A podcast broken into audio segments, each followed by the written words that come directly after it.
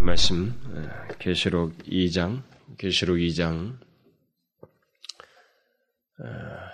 18절부터 29절까지를 일단은 교독을 하도록 합시다. 우리가 전체 좀 굉장히 긴 내용인데 전체를 일단 하고 제가 오늘은 일부만 하도록 하겠습니다. 교독을 하겠습니다.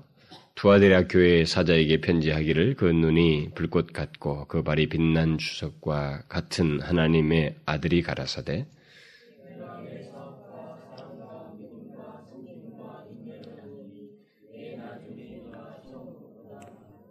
그러나 네게 책망할 일이 있노라. 저칭 선지자라 하는 여자 이세벨을 네가 용납함이니 그가 내 종들을 가르쳐 꾀어 행음하게 하고 우상의 재물을 먹게 하는도다.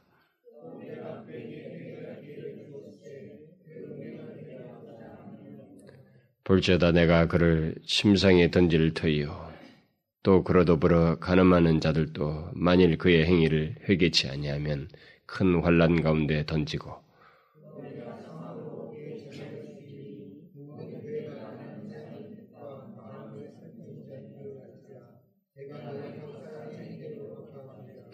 두아디라에 남아있어 이 교훈을 받지 아니하고 소위 사단의 깊은 것을 알지 못하는 너희에게 말하노니 다른 짐으로 너희에게 지울 것이 없노라.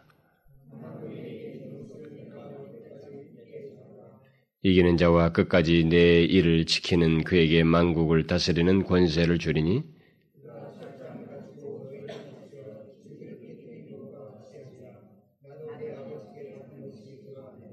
내가 또 그에게 새벽별을 주리라.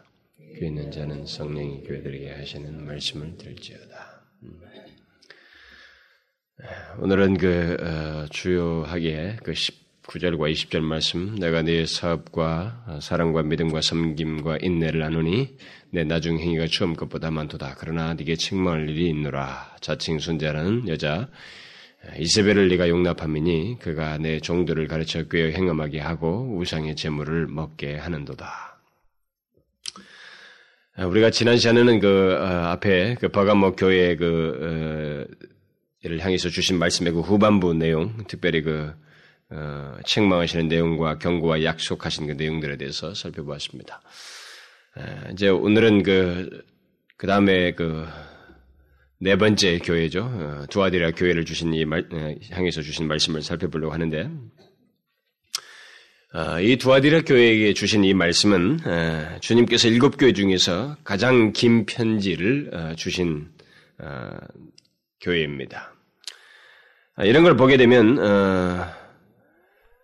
이 두아디라 교회에 대해서 무엇인가 주님은 하실 말씀이 많으시고, 주님께서 쓸모없이 말을 더 많이 하시고 부활하시고 승천하신 존귀하신 주님께서 하신 말씀이기 때문에 이게 많은 말씀을 하셨을 때는 그만한 이유가 있는 것인데,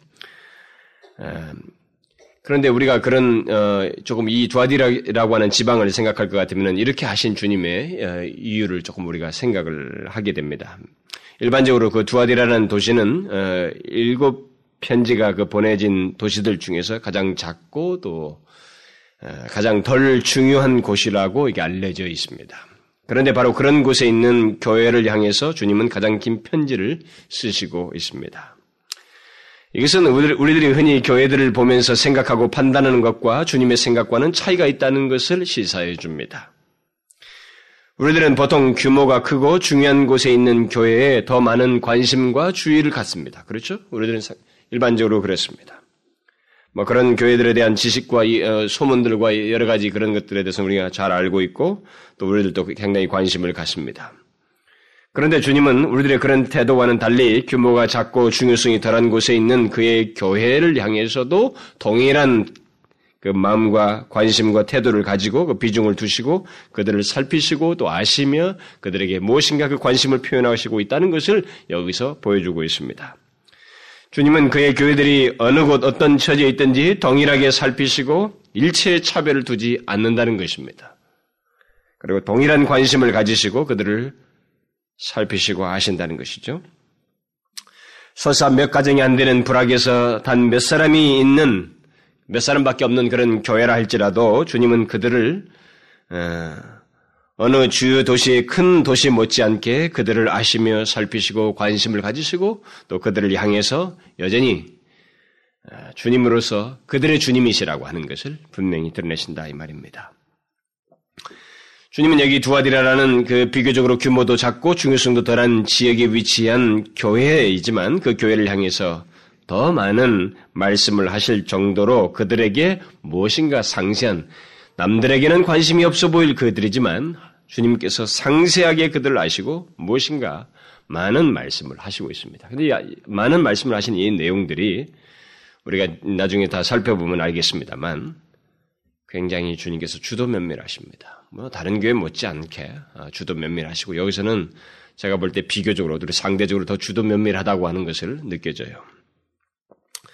자, 그러면 먼저 이 교회가 위치해 있는 이 두아디라라고 하는 지방에 대해서 조금 배경을 설명하는 게 좋겠습니다. 그것이 뒤에서 나오는 내용들을 이해하는 데 아주 중요하게 여기서 나오는 그들이 책망할 내용들이라든가 그들이 칭찬할 내용들 이런 모든 것들은 그들의 그 도시의 어떤 배경과 굉장히 밀접하게 관련되어 있습니다. 그래서 간단하게 조금 언급을 하면은 이 도시는 정치적으로나 종교적으로나 별로 중요할 것이 없는 도시라고 합니다. 지금 우리가 앞에서 말했던, 앞에서 살펴봤던 세 개 교회는 상당히 그런 부분에서 비중이 있었습니다. 정치적으로도 비중이 있었고, 그리고 종교적으로도 상당히 열렬한 그런 도시들이었습니다. 그런데 이 도시는 그러지 않았다는 것입니다. 단지 한 가지 특기할 만한 것이 있다면 그 도시가 항만을 끼고 있어서 상업적인 요충지로서 교역이 상당히 활발했다고 합니다. 그 도시에서 발견된 그 비문을 통해서 알려진 바로는 털실 제조업자, 아마포 제조업자, 외투 제조업자, 염색공, 가죽 제조업자, 제혁업자, 옹기장이, 빵 제조업자, 노예 판매인, 그리고 청동 제조업자 이런 사람들이 이 도시에 상당히 많았다. 각각 그 제조업들, 각 업종들마다 조합을 형성할 정도로 상업이 발달했고 무역이 발달했던 그런 도시였다고 일반 자료로는 말을 하고 있습니다. 특히 이 도시는 그 당시에 가장 주요 산업 중에 하나였던 양모 산업이 상당히 발달되어 있는 그 양모 산업의 중심지였다고 합니다. 그래서 염색 산업으로서 아주 유명한 도시였다고 그래요. 제가 여러분들의 이런 말은 그건 별 도움이 안 된다 그러죠. 굉장히 중요해요. 이 사람들의 뒤에 나오는 모든 메시지가 이것과 다 관련되어 있습니다. 이 역사적인 배경과. 우리가 잘 알고 있는 그 빌립보 지방에서 회심하였던 자주장사 루디아도 바로 이 지방 출신으로 알려져 있습니다. 바로 빌립보가 가까이 있고. 그러니까 당시 그 자줏빛 염색이 굉장히 비싼 품목이었기 때문에 그 자줏빛을 내는 것을 뽑아내는 게 무슨 아주 이 두아디라라고 하는 지방의 어떤 그 풀에서 모르겠어요. 이제 나뭇가지인지 거기서 그 염색체를 보랏빛 자줏빛을 좀 빼냈다고 합니다. 그리고 이제 조그마한 조개에서 빼냈다고 합니다. 근데 그 조개 거기에서 아주 조금밖에 못 빼냈다는 거죠. 그러니까 이 자줏빛을 내는 이 자주장사 이 사람들이 굉장히 고가품이었다는 겁니다. 그때 당시에. 그래서 이 자주장사 그래서 이 루디아는 당대에 굉장히 값비싼 물건을 팔았던 귀부인으로 알려져 있습니다. 어쨌든 그렇게 상업적으로 교역이 활발한 도시에 이 교회가 지금 서 있는 것입니다. 그 밖에는 그 도시에 특기할 만한 것이 없었습니다. 예를 들어서 우리 앞에서 말한 것처럼 에베소 교회처럼 황제 숭배가 거세여서 또 말한 것처럼 여기 앞에서 말했던 버가모 교회처럼 그런 그 이방 종교, 이교 사상들이 크게 득실거렸다. 그래가지고 그것에 의해서 그들이 핍박을 받는 그런 도시는 아니었다는 것입니다. 그렇게 별로 특이할 만한 것이 없고 단지 상업적으로만 발달한 그 도시에 있는 이 두아디라 교회가 왜 주님으로부터 뒤이어서 많은 책망과 관련된 내용들이 오늘 본문에 상당히 많거든요. 이 교회를 향해서 메시지가 굉장히 많습니다. 왜 이런 거센 책망과 그 경고가 이들에게 주어지고 있는지 상업만 발달한 이 도시인데 앞서서 버가모처럼 사단의 위가 있어서 황제 숭배 때문에 큐리우스라고 말해 로마 황제 시자가 주라고 고백해야만이 그들에게 그것 때문에 목숨이 오가는 그런 상황도 아닌 그저 상업적으로만 발달한 이 도시에 살고 있는 이 교회를 향해서 주님께서 그것은 책망과 그 다음에 경고를 하시고 있다 이 말입니다. 왜 그런가? 이게 다 이들 배경과 관련되어 있습니다. 우리는 뒤에 가서 그 내용의 전말을 보게 됩니다만은 바로 이런 그 이들의 역사적인 배경 속에서 나타난 신앙의 태도 그리고 주님께서 주시는 이 말씀은 결국 오늘날 우리 이 시대를 살아가는 우리들에게 상당히 적용성이 있어요. 적용성이 있고 우리가 이런 상황과 관련해서 우리에게 주는 메시지가 아주 중요한 메시지가 여기에 있습니다. 자, 먼저 우리 주님은 앞서서 언급한 교회들과 마찬가지로 이 교회를 향해서도 먼저 칭찬을 하시고 있습니다. 이 교회를 향해서도 예외 없이 칭찬부터 하시고 그 다음의 내용들을 하시고 있어요. 비록 두드러진 어떤 책망할 내용이 이 도시, 이 교회 속에 있었지만 그래도 주님은 칭찬할 것을 먼저 찾아서 먼저 그것부터 말씀을 하시고 있습니다. 우리는 주님의 이 같은 태도를 여기서 놓치지 말아야 됩니다. 이런 것도 우리가 배워야 된다는 거죠. 제가 배워야 된다고 하는 것은 단순한 기술로서 책망이 앞서서 칭찬을 하라 이런 얘기가 아니고 진정한 권면과 징계와 책망은 좌절케 하는 것이 되어서는 안 된다는 것입니다. 사랑하기 때문에 돕고 싶어서 유익을 주려고 하는 그런 마음 속에서 궁극적으로 그들을 세우기 위한 그런 마음 속에서 그런 것을 나타내는 책망, 권면이 돼야 된다 이 말입니다. 그러기 위해서 이 주님처럼 그런 동기에서 먼저 칭찬을 하시고 그다음에 거기서 그들에게 고쳐야 할 것에 대해서 말씀하시는 이런 주님의 권면 방식이 우리가 배워야 할 내용이라 이 말입니다. 물론 그렇게 해도 책망 들은 것만 생각하고 그들이 칭찬한 것은 기억지도 아니하고 책망 들은 것만 생각하고 마음이 뒤틀려서 그 책망을 싫어하는 사람에 대해서는 어쩔 수가 없습니다만 우리는 주님의 이와 같은 태도를 배울 필요가 있어요. 모든 서신 속에서 동일하게 그 태도를 합니다. 이 교회에 책망할 아주 참 두드러진 죄악이 있어요. 그런데도 주님은 먼저 성급하게 그들을 대하지 않습니다. 그들을 향해서 칭찬할 것을 찾아서 이 교회를 참 먼저 칭찬하시고 그들을 향한 어떤 권면의 메시지를 뒤에서 하고 있는 것을 우리가 보게 됩니다. 그러니까 주님은 자신의 심정을 항상 그 각 교회를 향해서 나타낼 때마다 이렇게 잘 이렇게 통제된 그런 모습을 보입니다. 저는 이것을 생각하면서 제 자신에게도 잘못을 보면 잘못부터 지적하고 싶은 게 우리들의 충동이잖아요. 그런 게 있습니다. 그런데 주님은 여기서 그 교회를 향해서 그가 가지신 각 교회의 주위 백성들을 향해서 가지신 그 의사가 상당히 깊다고 하는 것을 보여요. 이 두아디라 교회도 굉장히 두드러진 죄악이 있습니다. 물론 앞에 교회에서도 다 마찬가지지만 그런데도 불구하고 주님은 칭찬을 꼭 먼저 하셔요. 그 칭찬이 뭡니까? 내 사업과 사랑과 믿음과 섬김과 인내를 아노니 이렇게 말하고 있습니다. 여기 주님께서 열거하신 내용들을 가만히 보면 그리고 그 내용들을 앞에서 언급한 다른 교회들과 다른 교회 속에 있는 그 덕목들과 좀 비교해 보면은 두아디라 교회가 가지고 있는 이 장점들은 굉장히 귀한 장점들이다. 굉장히 귀한 장점들을 이들이 많이 가지고 있다는 것을 보게 됩니다. 에베소 교회는 사랑이 없었습니다. 그러나 이 교회는 지금 사랑이 있습니다. 그리고 믿음을 보존하고 잘 이렇게 여러분 보면 하지만 다른 이 앞에서도 보면 믿음에 있어서 요동하는 그래서 그것을 그리스도를 붙들어야 된다는 것을 권면을 하고 있습니다. 그런데 이 교회는 지금 믿음을 잘 보존하고 있다고 하는 것을 시사해주고 있습니다. 또 인내의 미덕을 가지고 있는 교회로서 묘사해주고 있습니다. 그뿐만 아니라 그들은 그 봉사에 있어서도 그 섬김에 있어서도 에베소 교회 못지않게 그런 것이 장점이 되었기 때문에 주님께서 지금 언급을 하고 있어요. 그러니까 전체적으로 볼 때 그들은 믿음과 인내를 통한 소망과 사랑을 교회의 덕목으로 가지고 있는 아주 좋은 장점들을 가지고 있는 교회라고 하는 것을 주님께서 여기서 밝혀주고 있어요. 칭찬하는 덕목으로서 말씀해주고 있습니다. 게다가 그들은 주님께서 내가 내 사업을 아노니 라고 말씀하신 바대로 그런 귀한 덕목들을 가지고 많은 일들을 하고 있었습니다. 그들의 어떤 사업들을 하고 일들을 하고 있었다 이 말입니다. 그런데 주님은 그것에 덧붙여서 또 한 가지 아주 중요한 사실을 말해주고 있는데 그것은 내 나중 행위가 처음 것보다 많다 이렇게 말을 하고 있습니다. 이 말은 그들의 활동이 처음보다 나중이 나빠지는 것이 아니라 더 진보하고 있다고 하는 것을 우리에게 시사해 주는 거예요. 이것은 참 굉장히 중요한 것입니다, 여러분.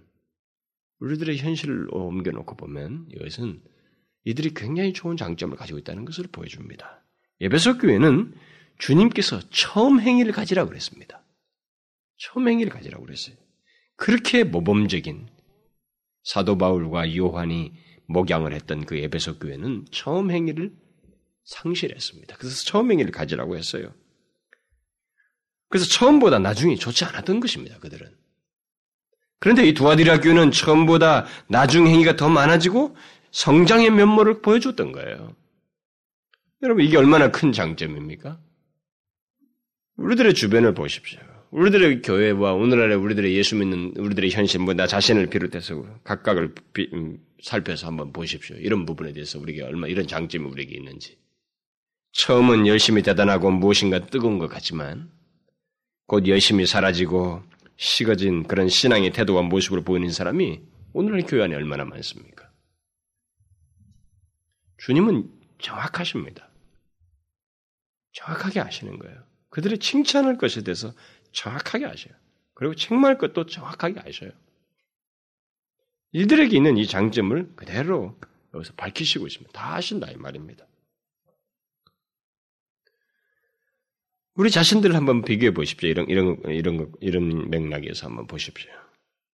그리고 우리들의 교회를 보란 말입니다. 우리 교회도 마찬가지고.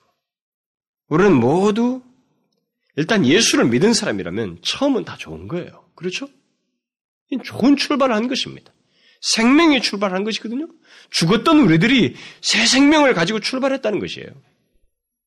그리스도인이란 그런 것입니다. 그러나 그 좋은 출발이 지금은 어떠느냐 이거예요. 지금은 어떻습니까? 처음보다 더 나아지고 있습니까? 영적으로 더욱 성장하고 있느냐는 거예요. 그리스도를 알아가는 것이 더욱 깊어가고 또 그 증거가 삶 속에서 더욱 풍성하게 나타나고 있느냐는 겁니다. 처음 행위보다 지금의 행위가 더욱 나아져가고 있다고 하는 성장하고 진보하고 있다는 것을 자기 자신 안에서 보느냐는 거예요. 우리는 성경에서 그리스도인의 많은 신앙의 덕목들을 얘기하시면서 성경에 기록된 많은 내용을 보면 다 진보를 권면하고 있습니다. 믿음에 자라갈 것을 권면하죠. 사랑에 풍성할 것을 권면합니다. 그리고 거룩함에 있어서도 진보가 있을 것을 권면하고 모든 신앙의 덕목에 있어서 더 풍성한 열매와 더 진보가 있기를 다 말하고 있습니다. 그게 정상이라는 거예요. 그러니까 우리들의 신앙에 이런 여기서 언급되는 인내며 모든 여기 언급되는 이런 내용들이 봉사이며 믿음이며 소망이며 뭐든 간에 사랑이며 이런 것들이 점진적으로 우리에게서 더 풍성해져야 된단 말이에요. 진보되어야 된다는 것이 성경이 하나님의 백성들 향해서 하신 말씀입니다. 우리에게는 생명으로 출발했기 때문에 이 생명은 바로 그런 특성을 갖는다는 거죠. 더 진보를 갖고 열매를 크게 맺는 것이 그게 본질적인 특성이라 이 말입니다. 근데 그런 자연스러운 모습을 가지고 있었어요.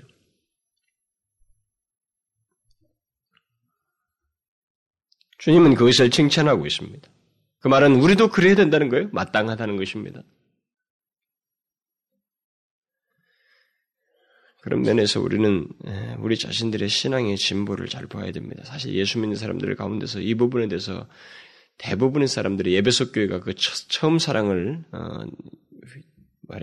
회복하라고 말씀하시는 거 있잖아요. 첫사랑을 가지라고 다시 회복하라고 말씀. 이 말씀을 다 사람들이 공감을 하거든요. 그러니까 자기들이 그렇지 못했다는 거예요. 그러니까 처음 행위를 가지라 라고 하는 에베소 교회를 향한 이 메시지에 많은 사람들이 공감을 하는 거예요. 우리들의 현실이 그렇습니다. 그러나 주님은 에베소 교회가 범한 이것을 모범으로 제시하고 있지 않습니다. 여기 오히려 두아디라 교회가 이런 것에 장점이 있다는 것을 여기서 지적하시면서 칭찬해주고 있어요. 우리는 그런 면에서 신앙의 성장이 있어야 됩니다. 그런데 이런 많은 장점들을 가지고 있는 이 두아디라가 주님께서 이런 칭찬 이후에 곧바로 바로 책망을 하시고 있습니다. 그렇게 찬란한 덕목들을 가진 이 두아디라 교회에 아주 중요한 한 가지 결함이 있다고 하는 것을 밝히시고 있어요. 근데 그 한 가지 결함을 굉장히 많이 아주 그냥 비중 있게 말씀을 하시고 있어요. 바로 뒤에 말씀에서 우리가 그것을 보게 되는데 어떤 중요한 결함이 이 교회 안에 있었다는 것입니까? 뒤에 말씀에서 우리가 그것을 보게 되는데 그러나 내게 책망할 일이 있노라. 자칭 선지자하는 여자 이세벨을 네가 용납함이니 그가 내 종들을 가르쳐 꾀어 행음하게 하고 우상의 제물들을 먹게 하는도다. 무엇이 이들의 문제였어요? 이들은 이세벨이라는 거짓 선지자와 그를 따르는 자들을 용납하였습니다. 다시 말하면 이 두아디라 교회는 도덕적으로 타협하면서 살아가는 사람들을 묵인하고 있었어요. 그들을 용납하고 있었습니다. 결국 뭡니까? 무엇이 결핍되어 있다는 거예요? 거룩이 결핍되어 있었어요. 많은 장점들이 있었던 이 교회에 거룩이 결핍되어 있었습니다. 그렇게 아름다운 꽃들로 가득한 밭에 마치 도덕적인 타락이라고 하는 독초가 함께 자라고 있었던 거예요. 이들은 거룩의 열매가 나타나고 있지 않았었습니다. 그리고 그것을 경시하고 있었어요. 그것은 거룩이라고 하는 것은 그리스도의 교회에 있어서 모든 하나님의 백성들에게 있어서 반드시 있어야 하는 표지입니다. 이것은 특징이에요. 거룩이 없는 사람은 하나님의 주를 볼 수가 없습니다. 누구도 주님 앞에 나아갈 수가 없어요. 그는 그리스도인이라고 말할 수가 없습니다. 내가 거룩하니 너희도 거룩하라고 하신 것은 이게 주의 백성이라고 하는 하나님의 자녀라고 하는 한 일종의 마치 우리가 한 핏줄인 것처럼 한 가족이라고 하는 것을 나타내는 특징적인 내용이에요. 그러니까 이것이 없다고 하는 것은 큰 결함을 가지고 있는 것입니다. 얘들은 이 문제에 있어서 결함을 가지고 있었어요. 그리스도의 교회에 반드시 있어야 하는 이 거룩이 이들 가운데서 경시되고 있었습니다. 바울이 데살로니가 교회에 편지한 것 중에 이런 말 있잖아요. 하나님의 뜻은 이것이니 너희의 거룩함이라 곧 음란을 버리라. 하나님의 뜻이 하나님의 백성 교회를 향해서 그리스도인들을 향해서 가지고 계신 하나님의 뜻은 그들의 거룩함이에요. 에베소서도 말을 했잖아요. 바울이 하나님께서 창세전에 왜 창조하셨나요? 무슨 목적으로 우리를 택하셨다고 말했습니까? 그 앞에 거룩하고 흠이 없게 하시려고 우리를 택하셨다고 말했잖아요. 그게 우리를 택하신 목적이에요. 그게 교회의 목적인 것이죠. 교회를 두어서 그들로 하여금 그들에게는 이 거룩함을 두시는 것이 하나님의 뜻이고 목적이에요. 그런데 이 두아디라는 그 하나님의 거룩하신 목적을 거스르는 모습을 그들은 가지고 있었고 방치하고 있었습니다. 그런 모습이 나타나지고 그런 거스른 모습이 있는데도 불구하고 방치하고 있었다고. 그래서 두아디라 교회는 이 부분에서 분명한 취약점을 가지고 있었습니다. 그래서 주님께서 상당히 많은 얘기를 하셔요. 그들은 자기 교회 안에 자칭 선지자라고 하는 여자 이세벨이 방종스러운 것을 가르쳤지만 그것을 허용하였고 제재하려고 하질 않았습니다. 이 점에 있어서는 두아디라 교회가 에베소 교회와 정반대 모습을 가지고 있는 거예요. 에베소 교회는 어떻습니까? 거짓 선지자를 교회가 굉장히 조심스럽게 조사하고 시험하여서 싫어했습니다. 경계했다고, 밝혀냈다고요. 이들은 이것에 대해서 허용적이었습니다. 아무런 제재를 하지 않았던 거예요. 자, 그러면 도대체 이 두아디라 교회가 용납한 자칭 선지자는 이세벨은 누구였는가? 어떤 사람인가? 이세벨이라는 거짓 선지자는 이 계시록에 인용된 그 다른 구약의 이름들과 마찬가지로 1차적으로는 어떤 상징적인 내용을 담고 있는 그런 존재라고 말할 수 있습니다. 그래서 따라서 여기 이세벨 또한 구약에 나오는 이세벨이라고 하는 그 여왕이 하나님의 백성들에게 했던 것 같은 어떤 악한 일을 이 교회 안에서 행한 사람이다 라고 하는 것이 이 이름과 더불어서 여기서 주는 메시지의 핵심이에요. 구약에서 그러면 이세벨이 어떤 일을 했습니까? 이방 여자로서 그는 자기 나라의 종교를 이스라엘에 가지고 와서 이게 아하방의 아내로 왔으니까 여왕이잖아요, 결국은요. 이 사람이 그 자기 나라의 그 종교를 이스라엘이 가지고 와서 신전과 제단을 쌓고 이스라엘 백성들을 음행과 술수에 빠지게 한 사람이 바로 이 사람입니다. 자기 그 이방 신을 믿는 그 제사장들을 850명이나 두면서 그 양육해가면서 반대로 하나님의 선지자들은 막 죽이는, 그리고 이스라엘 백성들을 갖다 다 이 이방신의 신앙에 빠지게 해서 도덕적으로 음란하게 하는 일에 장본인이었습니다. 그러니까 이스라엘 백성들을 영적으로 음행하게 했을 뿐만 아니라 그 문란한 그의 종교들을 통해서 도덕적으로 이스라엘 백성들을 타락시켰던 그런 장본인이었습니다. 바로 그런 식의 일을 자칭 선지자라고 하는 이 새 이세벨이, 1세기 이세벨이라고 하는 이 존재가, 거짓 선지자가 그리스도의 교회 안에서 행하였던 것입니다. 동일한 일을 행하셨던 거예요. 그래서 1세기의 새로운 이 이세벨은 그리스도의 교회 안에서 자신이 마치 하나님의 영감을 받은 것처럼 말하면서 그리스도의 종들에게 부도덕한 행위를 하도록 부추기고 일종의 새로운 가르침, 새로운 사상, 새로운 교훈을 그들에게 말해줬던 것입니다.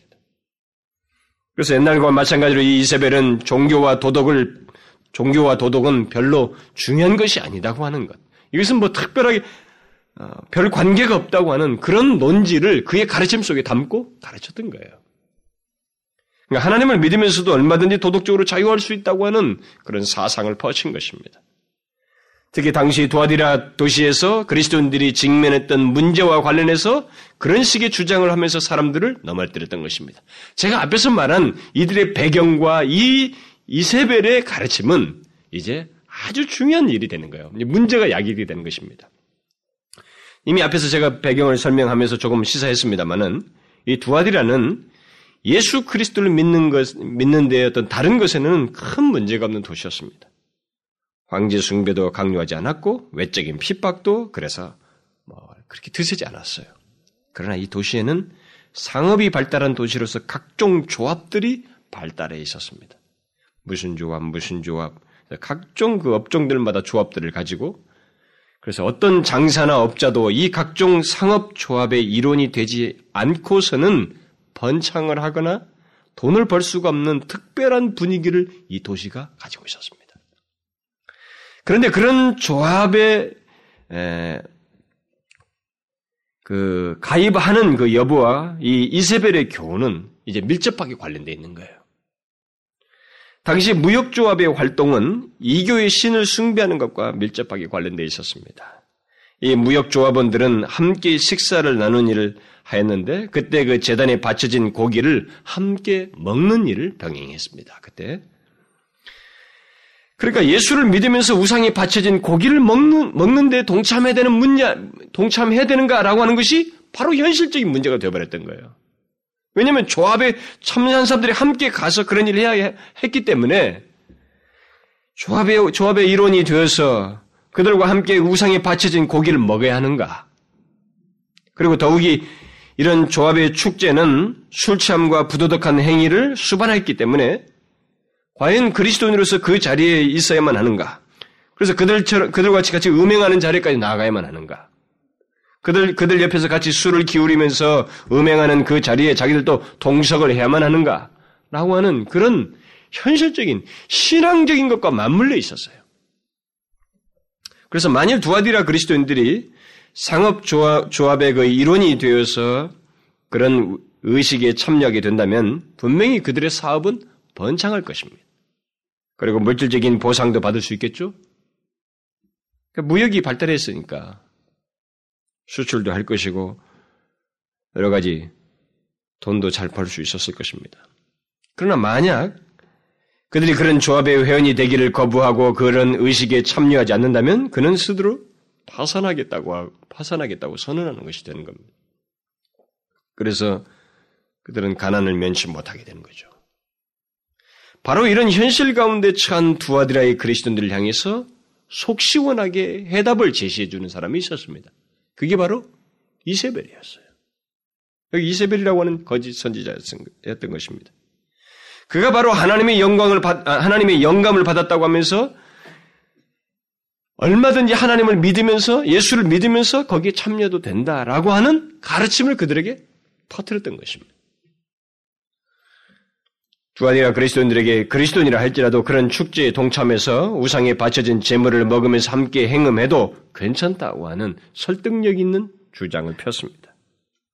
뭐 이게 단순히 그냥 간단하게 그렇게 해도 된다라고 하는 이렇게 가르침을 한 게 아니고 영지주의자들처럼 물질은 악한 것이고 그것만 거룩하고 신성한 것이고 물질은 악한 것이기 때문에 다시 말하면 이런 육체 말이죠. 모든 물질 이런 것들은 악한 것이기 때문에 육체의 죄들이 영혼에는 아무런 영향을 미치지 않는다고 하는 그런 사상을 가르침을 새로운 해석을 그들에게 내놓으면서 예수를 믿으면서도 얼마든지 우상의 재물들을 먹으면서 그들과 같이 그렇게 할 수 있다.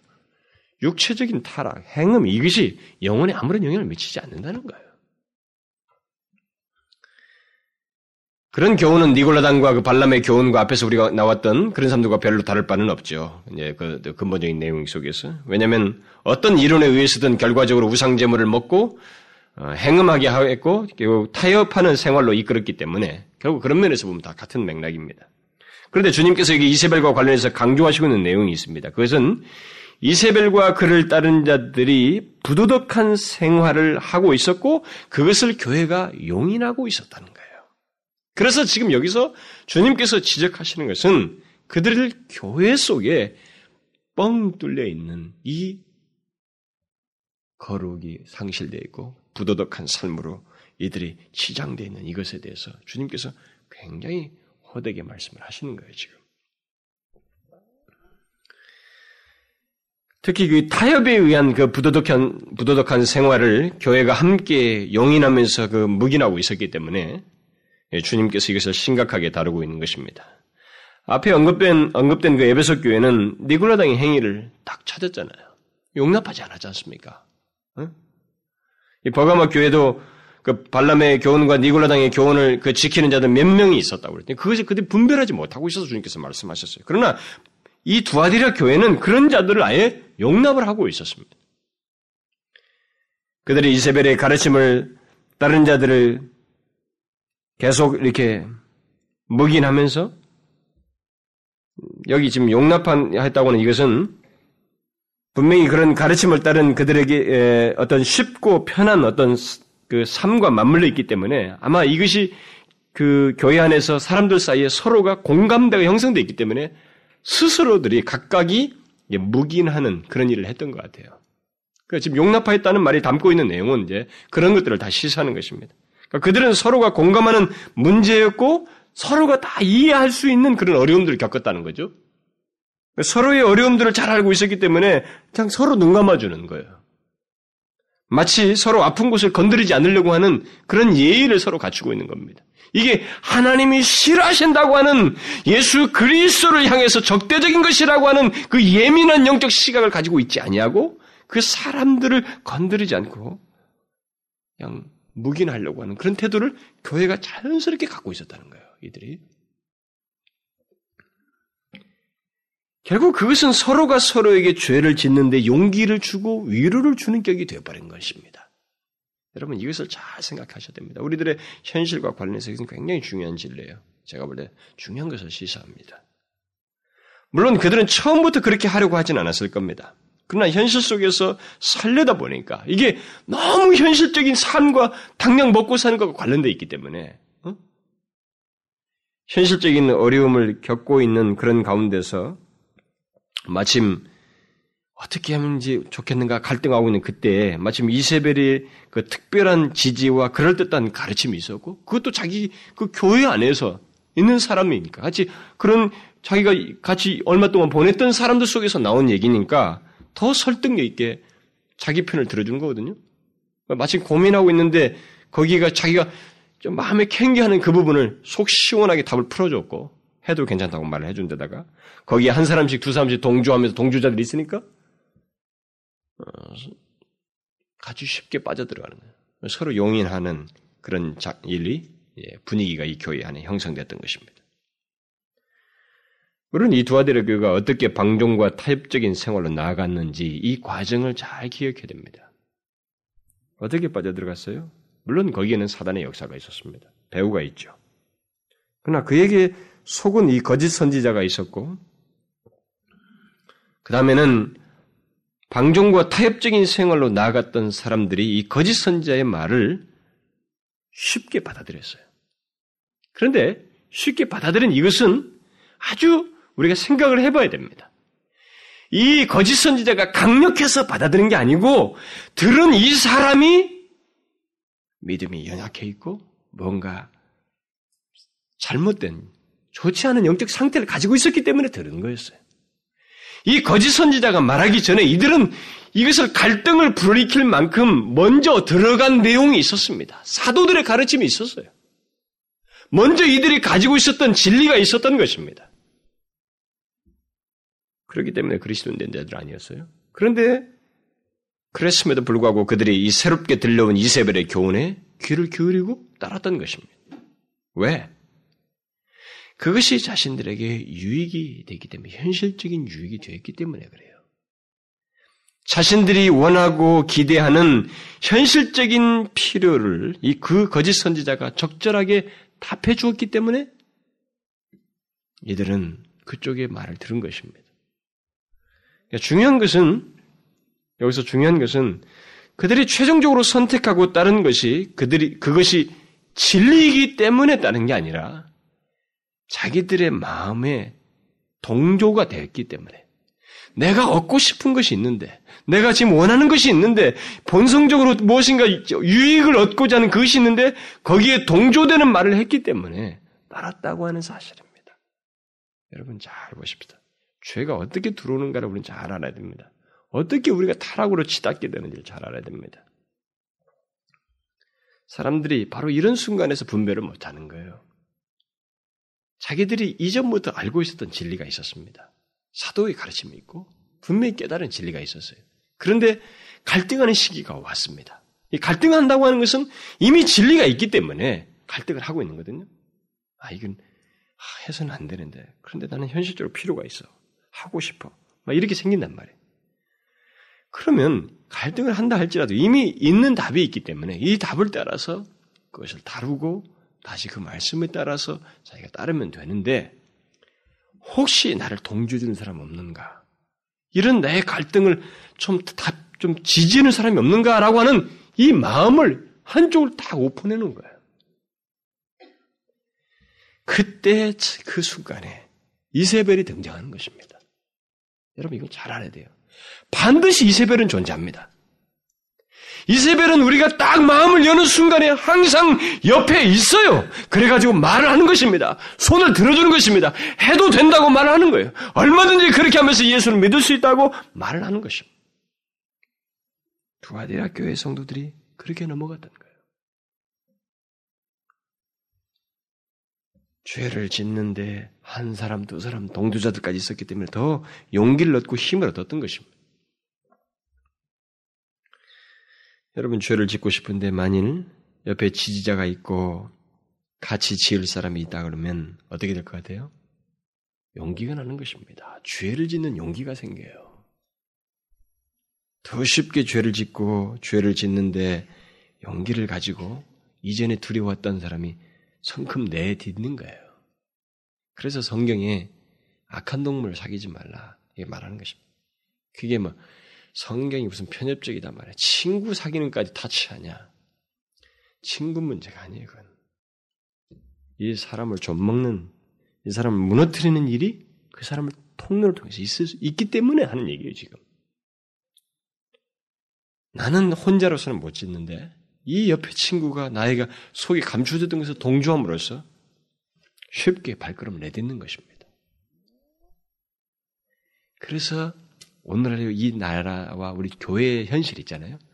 교회가 점진적으로 예수를 이렇게도 믿을 수 있다라고 하는 그 문화가 형성되는 거 있잖아요. 이거 굉장히 무서워. 이게 바로 두아디라 문화예요. 무슨 말인지 알겠어요? 옛날에는 예수는 이렇게 믿어야 된다는 게 있었습니다. 조금 더 신실한 게 있었는데 이제는 세속적인 어떤 신앙의 형태가 우리 속에 만연해 가고 있습니다. 그래서 많은 사람들이 예수는 뭐 저를 이렇게도 믿을 수 있다라고 다 판단들을 하는 거예요. 그게 뭐예요? 용기를 서로 주는 것입니다. 저렇게도 예수 믿네, 뭐 저렇게도 예수 믿네. 주변에 다 그렇게 예수 믿는 사람들이 많으니까 용기를 얻는 것입니다. 그게 바로 두아디라의 타락이었어요. 오늘날 지금 우리나라의 교회와 한국교회 현실이, 세계교회도 마찬가지겠지만 우리나라의 현실이, 조국교회 현실이, 오늘날 그리스도인들의 현실이 바로 그렇습니다. 그렇게 미끄러져 가고 있는 거예요. 오늘 본문에서 용납하였다는 말이 시사하는 것이 바로 그런 거예요. 이세벨, 그리고 나와 뜻을 같이 할 만한 동조자들이 옆에 한둘이 있음으로 인해서 마음의 용기를 얻고, 그래서 서로가 다 건드리지 않고 용인하면서 같이 빠져들어가는 상태. 그것이에요. 지금 두아디라 그랬던 것입니다. 여러분, 오늘날 우리 그리스도인들끼리 이렇게 젊은이들이든 뭐 이렇게 같이 어울려서 신앙생활 하잖아요. 교회라든가 뭐 우리 같이 어울려서 이렇게 나아가잖아요. 죄도 짓고 이렇게 하잖아요. 혼자는 못 하는데 어울려서는 하는 경우가 있죠. 그게 뭔지 압니까? 바로 이 두아디라의 타락이에요. 오늘날 교회는 이런 모습이 오늘 그리스도인들에게 형성되어 있습니다. 현실적으로 잘 옮겨서 생각해 보십시오. 우리는 이런 부분에 대해서 좀 더 민감하게 파헤쳐보지 못하지만 너무 사실적인 내용이에요. 그래서 우리들은 오늘날 예수를 뭐 유별나게 믿을 필요 있느냐? 이런 말이 이제 서서히 쉽게 나오고 있는 거예요. 우리가 다 그렇게 빠져들어가고 있기 때문에. 그러니까 그리스도인들이 다 예수 믿는다고 하는 사람들이 서로 타협하는 데 힘이 되어줬다 이 말입니다. 서로 타협하도록 용기를 주었다 이 말입니다. 저는 교회 뭐 또는 우리 각각 그 개개인 그리스도인들이 쉽게 타락하게 되는 그 과정이 바로 이런 식이라고 봐져요. 두아디라 교회가 가졌던 것과 또 흡사하다고 봅니다. 타협을 위한 그럴듯한 어떤 설명과 신앙적이고 어떤 교리적인 어떤 주장이 먼저는 있겠죠. 이세벨처럼. 그리고 그것을 수용하는 사람들의 수가 있을 것이고, 그럼에도 불구하고 이제 교회가 그것을 묵인하면서 교회가 같이 타락해가는, 전체적으로 같이 그리스도인들이 함께 그 그룹이 함께 타락하는 이런 식의 타락이 있게. 이게 바로 두아디라를 통해서 보여준 교회 타락이에요. 우리는 이것을 잘 기억해야 됩니다. 죄를 함께 짓는 분위기는 굉장히 쉽게 만들어집니다. 여러분과 제가 예수를 믿기 시작하면서 이 부분을 눈을 확 떠야 됩니다. 이것은 가까이서 우리 흔한 일상적인 관계 속에서 쉽게 오기 때문에 때로는 분별을 못 해버려요. 이것을 잘 분별해야 됩니다. 죄를 함께 짓는 분위기는 굉장히 쉽게 만들어집니다. 거기는 반드시 이세벨이 존재해요. 그리고 이세벨의 서포터들이 있습니다. 그러니까 같이 들어가는 거죠. 가정 안에서도 마찬가지예요. 가정 안에서도 그런 식으로 타락이 이루어지는 것입니다. 일단의 친구들의 모임 속에서도, 그리스도인 친구들의 모임 속에서도 마찬가지고, 뭐 청년부, 뭐 남전도 여전도의 뭐 그런 교회 그룹들이 있잖아요. 이런 모임도 비슷할 수 있어요. 이런 과정을 통해서 타락해 들어갈 수 있습니다. 속되고 음란한 대로 빠져들어갈 수 있는 거예요. 그래서 모두가 영적으로 깨어나서 거룩한 모습을 갖는 것은 상대적으로 반대로 힘들지만, 그러나 죄를 함께 짓는 분위기를 만드는 것은 굉장히 쉽습니다. 이것을 우리는 눈을 떠야 돼요. 그저 죄를 짓도록 요구하는 현실이 우리 앞에 널렸기 때문에 죄를 짓지 않도록 요구하는 현실은 없습니다.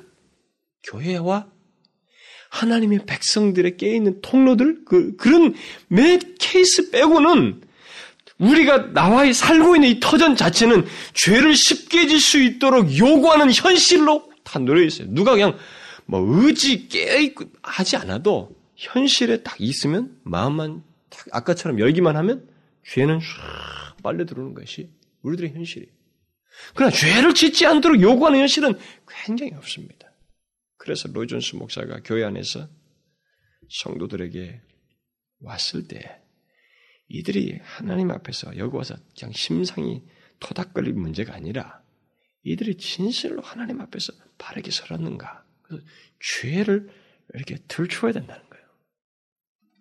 하나님 앞에서 보게 해야 된다는 것입니다. 그것이 설교자가 해야 할 몫이라는 겁니다.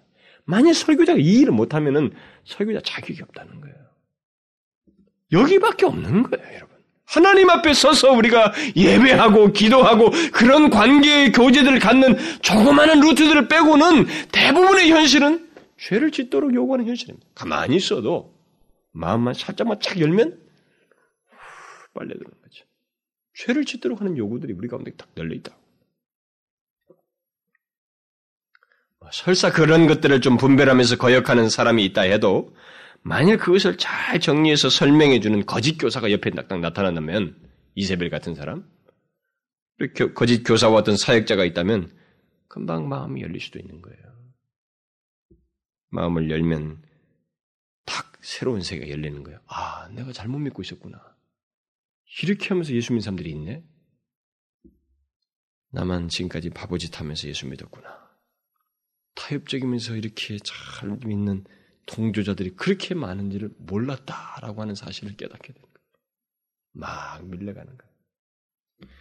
여러분, 우리가 계시록에 나중에 가서 다 살펴보겠습니다만 주님께서 순결한 흰옷을 얘기하시잖아요. 그거 그냥 얘기하는 거 아닙니다. 예수 그리스도로 말미암은 옷이에요, 사실은. 그런데 그것은 예수 그리스도로 말미암은 흰옷 입은 그런 성도들의 모습은 그것을 특징적으로 갖는다는 것입니다. 동시에 그냥 쉽게 타협적이면서 이렇게 흘러가는 그건 그리스도인의 모습은 그리스도인다운 모습이 아니라 이 말입니다. 그래서 여기서 지적하시는 거예요. 네가 만일 회개 안 하면 이렇게 말씀하시는 거예요. 회개 안 하면 환란에 내 던져버린다. 그 말은 무슨 말이에요? 하나님의 백성일 것들하면 반드시 고쳐버리겠다는 거예요. 순결하게 하겠다는 것입니다. 하나님 백성이 아니라면 뭐 멸망이겠지만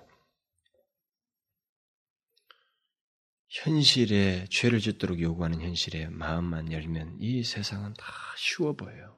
다 쉬운 길이 막 쫙 보이는 것입니다. 주님께서 말씀하신 그 넓은 길이 보이는 거죠. 많은 사람들이 찾는 그 넓은 길. 결국 뭡니까? 멸망의 길이죠. 그러나 저는 여기서 이 두아디라 교회와 같은 현실이 우리들에게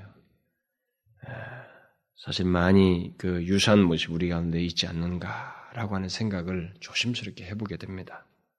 사랑도 있고 믿음도 있고 봉사도 있고 인내도 있는데 타협적인 태도를 하면 가지고 신앙생활을 하고 주를 믿으려고 하는 그런 사람들이 오늘날 우리들의 현실 속에 많지 않지 않는가? 그렇지 않아요? 많지 않습니까? 오늘날 우리들의 현실의 유익을 좇아서 타협적으로 살아가는 자들이 교회 안에서 묵인되고 있잖아요. 누가 그 건드립니까? 그 건드리면 나 예수 안 믿겠단 말이지. 네가 뭔데 나한테 그런 얘기 하느냐. 가뜩이나 또 목사가 그래 해도 목사한테도 불만이 많은데 누가 옆에서 그래 보세요. 얼마나 화가 납니까 사람들이 오늘날은 건드렸다고. 또 목사가 또 그런 얘기를 하면 막 더 열을 낸다고. 저는 우리 교회에서 제가 이렇게 설교를 하면 우리 교회 찾아온 사람들 중에 우리 교회에서 여기 신앙생활하는 사람들 중에 거의 다가 나는 그렇다고 믿습니다만 제한테 직접 들려준 사람보다 심지어 한 번 방문한 사람도 그런 얘기를 했으니까 마치 자기 앞에 자기를 면전에 두고 자기를 향해서만 하는 소리 같다. 뭐 나들으라고만 하는 소리 같다. 이런 얘기를 저한테 하거든요. 그래서 못 견디겠다. 노골적으로 싫다고 그래요.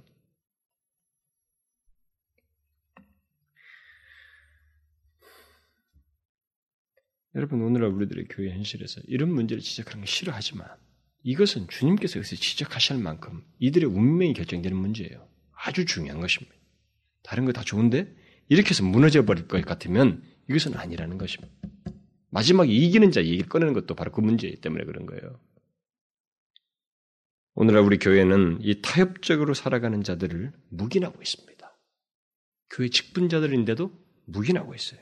그런 사람들에게 직분을 주고 그들이 물질적으로 잘 되는 것을 교회가 오히려 응원하고 있습니다.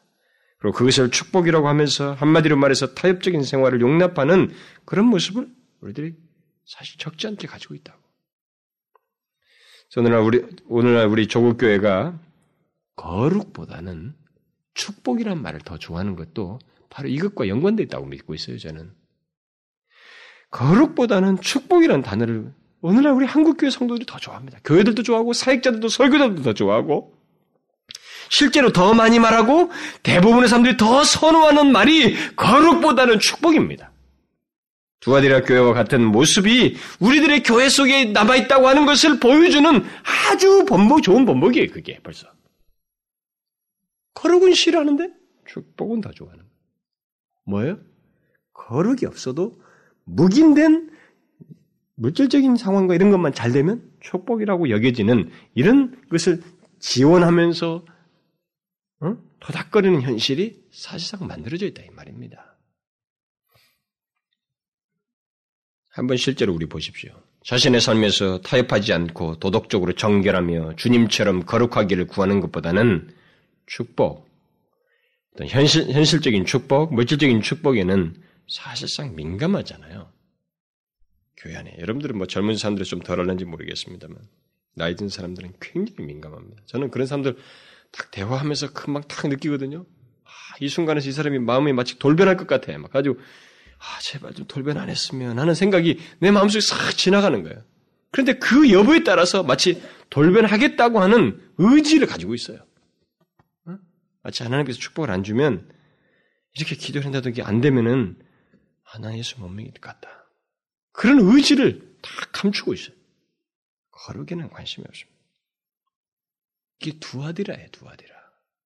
이세벨의 교훈을 따른 자들이 취했던 태도인 것입니다. 저는 현실적으로 어떤 그 타협적인 생활을 묵인하면서 그저 현실적으로만 잘 되는 것을 부추기는 거짓 교사들이 나는 오늘날 우리 한국교회에 있다고 믿습니다. 저는 축복이라고 하는 것이 거룩을 배제한 축복이 나는 가능한지에 대해서 의문이 생겨요. 거룩을 배제한 그리스도인의 축복이 가능할까요? 그것은 저주 아닙니까? 저주잖아요. 아니 거룩이 없는데 하나님이 인정하는 것이 없는데 잘 되면 그게 저주지. 마치 돼지 키워서 먹는 거랑 똑같은 거죠. 뭐. 타협적인 생활이 있음에도 불구하고 우리들이 그걸 묵인하면서 현실적으로 잘 되는 것만을 부추기는 그런 이세벨과 같은 생각, 그런 정신을 가지고 있는 거짓 교사들이 나는 있다고 봐져요. 그뿐만 아니라 교회 안에는 서로서로에게 타협하면서 살도록 용기를 주고 힘을 주는 동참자들이 이세벨의 교훈을 따르는 죄악의 동참자들 또한 많이 있다고 믿습니다. 그것은 분명히 회개해야 할 모습입니다. 뒤에서 주님은 그것을 분명히 회개하라고 말씀하셔요. 돌이켜야 할 모습이에요. 우리는 그런 현실을 잘 분별하여서 쉽게 죄의 동조자가 되지 말고 오히려 함께 타협적인 생활에서 빠져들어가지 않고 오히려 거룩에 대한 증거자로서 서야만 하는 것이 그게 그리스도인의 모습이에요. 그런 현실 속에서 우리는 죄악의 동조자가 아니라 거룩의 증거자가 되어야만 하는 것입니다. 터툴리안이라고 하는 유명한 신학자가 한때 우상을 만들어서 생계를 유지하는 그리스도인들을 만나게 되었다고 합니다. 그들은 그것 말고는 생계를 유지하는 다른 길이 없다고 터툴리안에게 말을 했다는 것이죠. 그때 이 터툴리안이 화를 내면서 다음과 같이 대꾸했다는 것입니다. 라틴어로 비베레 에르고 하베스. 당신은 꼭 살아야 하는가? 무슨 말인지 알겠어요? 그렇게 하면서 정말 꼭 살아야 되겠어요? 그리스도인이라면? 그 말이에요. 우리 그리스도인들은 왜 살아야 하는지를 알아야 된다는 것입니다. 알고 있다는 것입니다. 또 무엇을 위해서 사는지를 안다 이 말입니다. 물론 터툴리안의 말이 주는 부담은 이루 말할 수가 없죠. 그가 아니면 먹고 살 게 없다는 사람에게 당신은 꼭 살아야 하는가라고 말을 하는 것이 얼마나 힘들겠어요. 그러나 주님은 사실상 같은 논지로 여기서도 말씀을 하십니다. 그저 먹고 살기 위해서 상업조합의 회원이 되어서 이교적인 활동을 하면서 또 상업적인 이익을 도모하기 위해서 이교세계에 타협하여서 우상 숭배자들과 같은 자를 하고 그들과 함께 행음하면서 그들의 음식을 먹는 그런 자리에서 회개해야 된다. 회개하지 않으면 안 된다. 다른 길이 없다. 이렇게 말씀하십니다. 반드시 회개하라고 말하고 있다. 주님은 이 계시록 전체 속에서 이 세상과 타협하기 전에 먼저 이 세상 주관자요 심판자이신 주님을 생각할 것을 처음부터 말해 오셨습니다. 제가 여러분 처음부터 말씀했잖아요. 계속 이 계시록에서 주님께서 이 계시록을 쓴 목적부터가 그렇고 계시록 전체 속에서 강조하신 게 바로 그거예요. 이 1세기에 이 성도들이 타협할 수 있는 현실 속에 있었단 말이에요. 그러니까 타협하기 전에 너희들이 그런 유혹 앞에서 먼저 생각할 것이 하나 있다. 이 세상 주관자가 누구야? 이 세상 끝이 어떻게 될 거야 지금? 누가 키를 쥐고 있어? 나중에 어떻게 될 건데? 그걸 먼저 생각하라는 거예요. 영생을 누가 주는가? 영원한 생명을 어떻게 얻는가? 너희들이 영원한 생명을 얻는 자들은 어떤 것인가? 그 생명을 주시는 이가 누구인가? 이걸 먼저 생각하라는 겁니다. 그런 것을 말씀하시면서 용기를 주시는 것은 타협의 길을 걷지 말고 끝까지 싸워서 이기라는 거예요. 그게 그래서 각 교회마다 마지막에 이기는 자 말을 하시는 거예요. 다 이기라는 것입니다. 그것이 계시록의 주된 메시지 중에 하나예요. 그러므로 우리는 이 두아디라에 주신 말씀을 통해서 우리들의 현실 속에서 어떤 태도를 가지고 살아야 하는지를 진지하게 생각해 봐야 돼요. 그래서 한번 물어보겠습니다. 여러분이 만일 이 두아디라 교회가 처한 그런 처지에, 두아디라 교회 그리스도인들이 처한 처지에 놓여 있다면 어떻게 할 것 같습니까? 여러분은 어떻게 할 것 같아요? 그들이 직면했던 문제, 그들이 조합의 일원이 되고 그들과 함께 우상 제물을 먹고 행음하는 자리에 동참했던 것은 그들이 자신들의 현실적인 삶을 보장해 주었기 때문에 그렇거든요. 자, 그렇다면 여러분들이 현실적인 삶을 보장해 주는 그 길을 갈 것입니까? 아니면 그것은 멸망의 길이라고 말씀하셨으니까 또 다른 살 길을 주께서 주실 것이라고 믿고 주께로 향하겠습니까? 여러분이라면 어떻게 할 것 같아요? 상업적으로 번창할 것인가? 그리스도께 충성할 것인가? 돈을 벌 것인가? 그리스도인으로서 살 것인가? 여러분 어떻게 하겠습니까? 이 거짓 선지자는 그리스도인은 현실에 적응하면서 살아야 된다. 그러기 위해서는 얼마든지 그런 것에 쉽게 동조하면서 예수를 믿을 수 있다. 라고 하는 멋진 타협적인 논리를 그리고 교리적인 지식까지 포함시켜서 그들에게 말을 했습니다. 결국은 돈을 택하라는 것입니다. 여러분이라면 어떻겠어요? 그런 미끈한 말에 평소에 듣고 싶었던 그 말에 쉽게 동조해서 따를 것 같습니까? 아니면 거절할 것 같습니까? 아마 여러분들은 지금 대답 못할 거예요. 그런 상황이 설사 올 때에 이 말씀이 여러분들에게 생각나기를 저는 바랍니다. 주께서 생각나게 해주시길 바라요. 어떻게 할 것 같아요? 여러분 잘 기억하십시오. 지금까지 교회가 존재하고 있잖아요. 이 세상에. 왜 그런 줄 알아요? 여전히 타협하지 않은 자들이 있어 왔다는 것입니다. 우리는 그것을 알아야 됩니다. 하나님은 지금까지도 이 세상 속에서 때물들지 않은 그 라인에 선 사람들을 두고 계셨어요. 엘리야가 나밖에 없습니다. 라고 할 때 이방신에게 절하지 않은 7,000명이 있다고 그랬습니다. 저는 어떤 사람이 성공주의 신학을 가진 사람이나 그런 세상을 하겠죠. 7,000명 숨어있으면 뭐하냐. 활동을 안 했는데 그 세대를 깨우지 않았는데 그러면서 그 7,000명을 매도하는 그런 식의 해석을 하는 사람이 있습니다만, 그게 뭐 베스트셀러가 되기도 합니다만, 주님의 논지를 상실하고 있습니다. 주님께서 그 말씀하실 때는 이 사람이 거기서 활동했느냐 안 했냐 이 문제가 아니고 그 세대 속에 두셨다는 거예요. 그들은 여전히 존재함으로써 하나님의 뜻을 하나님께서 이 세대 속에 물들지 않은 자를 두시고 있다는 것에 강조점이 있다는 것을 빼뜨리고 뭐예요 이게? 어디 미국의 프레그마티즘에 의해서 그런 식으로 해석을 해가지고 성공주의적인 논리를 펴는데 그렇지 않습니다. 하나님은 그것을 굉장히 중요시 여깁니다. 그때 많은 활동을 했느냐는 것보다도 씨를 말리는 그 상황 속에서 절하지 않냐는 7,000명이 있다는 것에 대해서 그렇게 하면서까지 역사 속에서 하나님의 씨앗을 구루터기를 보존하신다고 하는 것을 하나님은 강조하시고 있는 거예요. 지금까지도 교회가 존재하는 것은 우리가 어려운데 어떻게 할 수 있겠어요? 그런 데서 어떻게 내가 주님을 믿는다고 할 수 있겠습니까? 라고 하는 생각이 우리 속에 밀려오지만 주님의 결론은 여기서도 계속 하시는 말씀은 하나님은 타협하지 않은 자들을 지금까지 두셨고 그들을 통해서 자신의 영광을 나타내시며 교회를 계속 존속시켰다고 하는 사실입니다. 그 말은 뭐예요? 결국 최종적으로 이기는 자가 따로 있다는 것이고 영생을 얻는 자들이 따로 있다는 것입니다. 그들은 특징을 가지고 있다는 것입니다. 뭐라고 하든 세상이 어떻고 핍박이 거셉니다. 죽일 것 같습니다. 나 못 살 것 같습니다. 라고 하는 현실이 있다 할지라도 그런 상황 속에서 끝까지 믿음을 잃지 아니하는 사람들이 영생을 얻은 것이고 이기는 자이지 뭐 이런저런 이유로 타협하면서 이세벨의 교훈을 따르는 자는 결국 이기는 자가 아니라는 것입니다.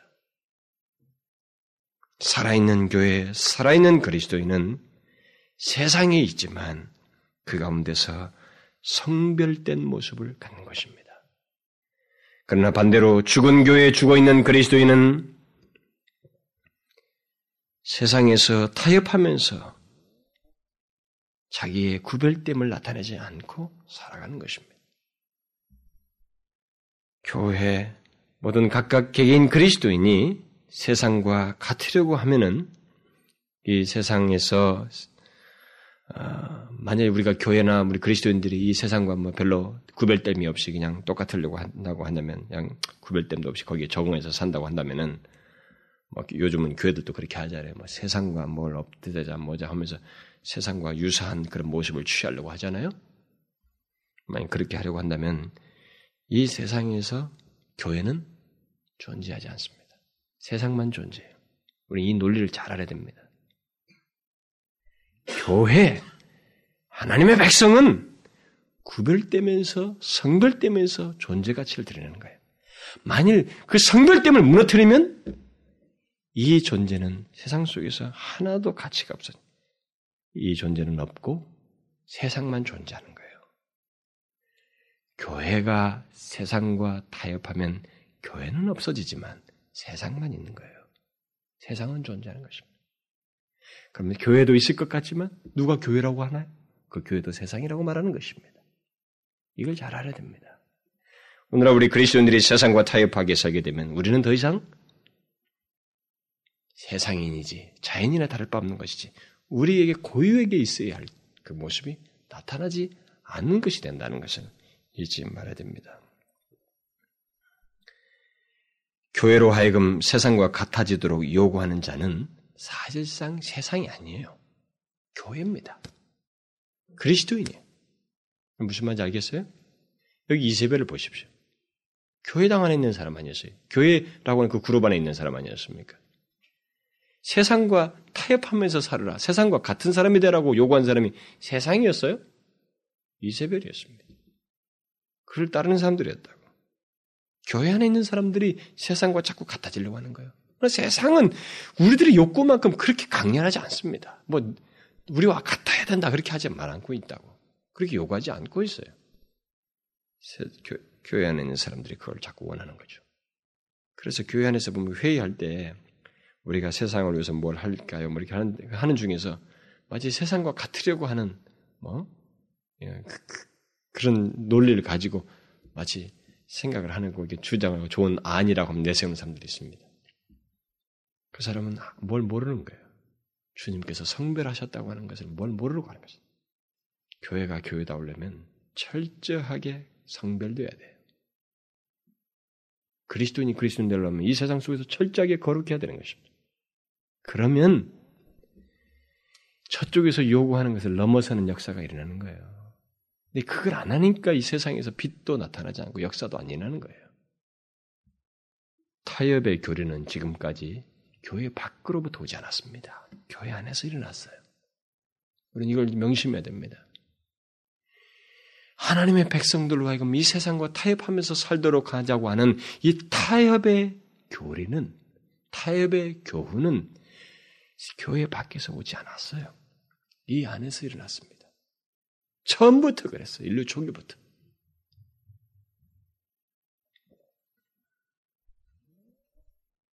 그래서 우리는 사실 밖으로부터 오는 도전 못지않게 교회 안에서 일어나는 이 타협적인 태도 있잖아요.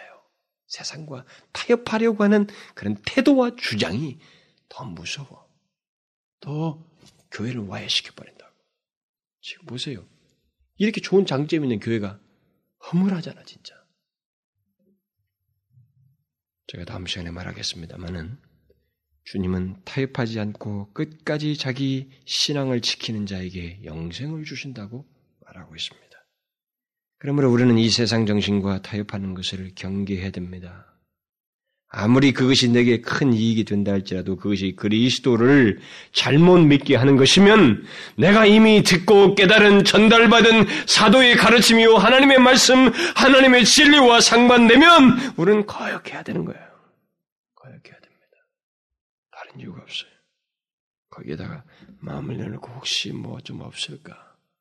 뭐 동조자 없을까? 이것은 나 잡아먹으셔야 해요. 사단에게 나 좀 데려가셔요. 여러분 이것을 기억하십시오. 주님은 끝까지 신앙을 지키는 자에게 영생을 약속하셨습니다. 기도하겠습니다.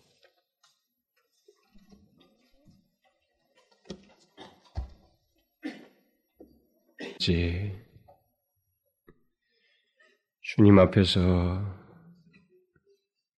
너무나도 우리는 정말 연약하다고 하는 것을 10분 발견하게 됩니다. 하나님 많은 장점을 가지고 있었던 그들이었지만 그들의 현실적인 유익 앞에서 그 갈등 앞에서 그들은 쉽게 마음을 열었고 거기에 밀려 들어갔습니다. 하나님 타협하는 그런 삶을 쉽게 살았습니다. 하나님의 우리의 삶에도 보면 이 타협이라고 하는 것은 너무나 쉽게 우리들 가운데서 용인되고 주님보다는 다른 것에 대해서 주님과 다른 것을 적절하게 내가 뒤섞어가면서 예수를 믿을 수 있는 것이냐 우리가 생각하며 태도를 가질 때가 있습니다. 하나님이요 그러나 이기는 자는 그런 모습이 아니라는 것입니다. 주께서 분명히 회개하라 하셨사오매 우리가 그런 상태에 싸우거든 기꺼이 돌이켜서 주여 주님을 순결하게 믿는 자로서 분명하게 성별된 자로서 이 세대를 살게 하여 주옵소서. 그런 자를 통해서 영광 받으시는 하나님을 기억하고 우리 자신을 드리기를 원합니다. 주여 도와주옵소서. 예수 그리스도의 이름으로 기도하옵나이다. 아멘.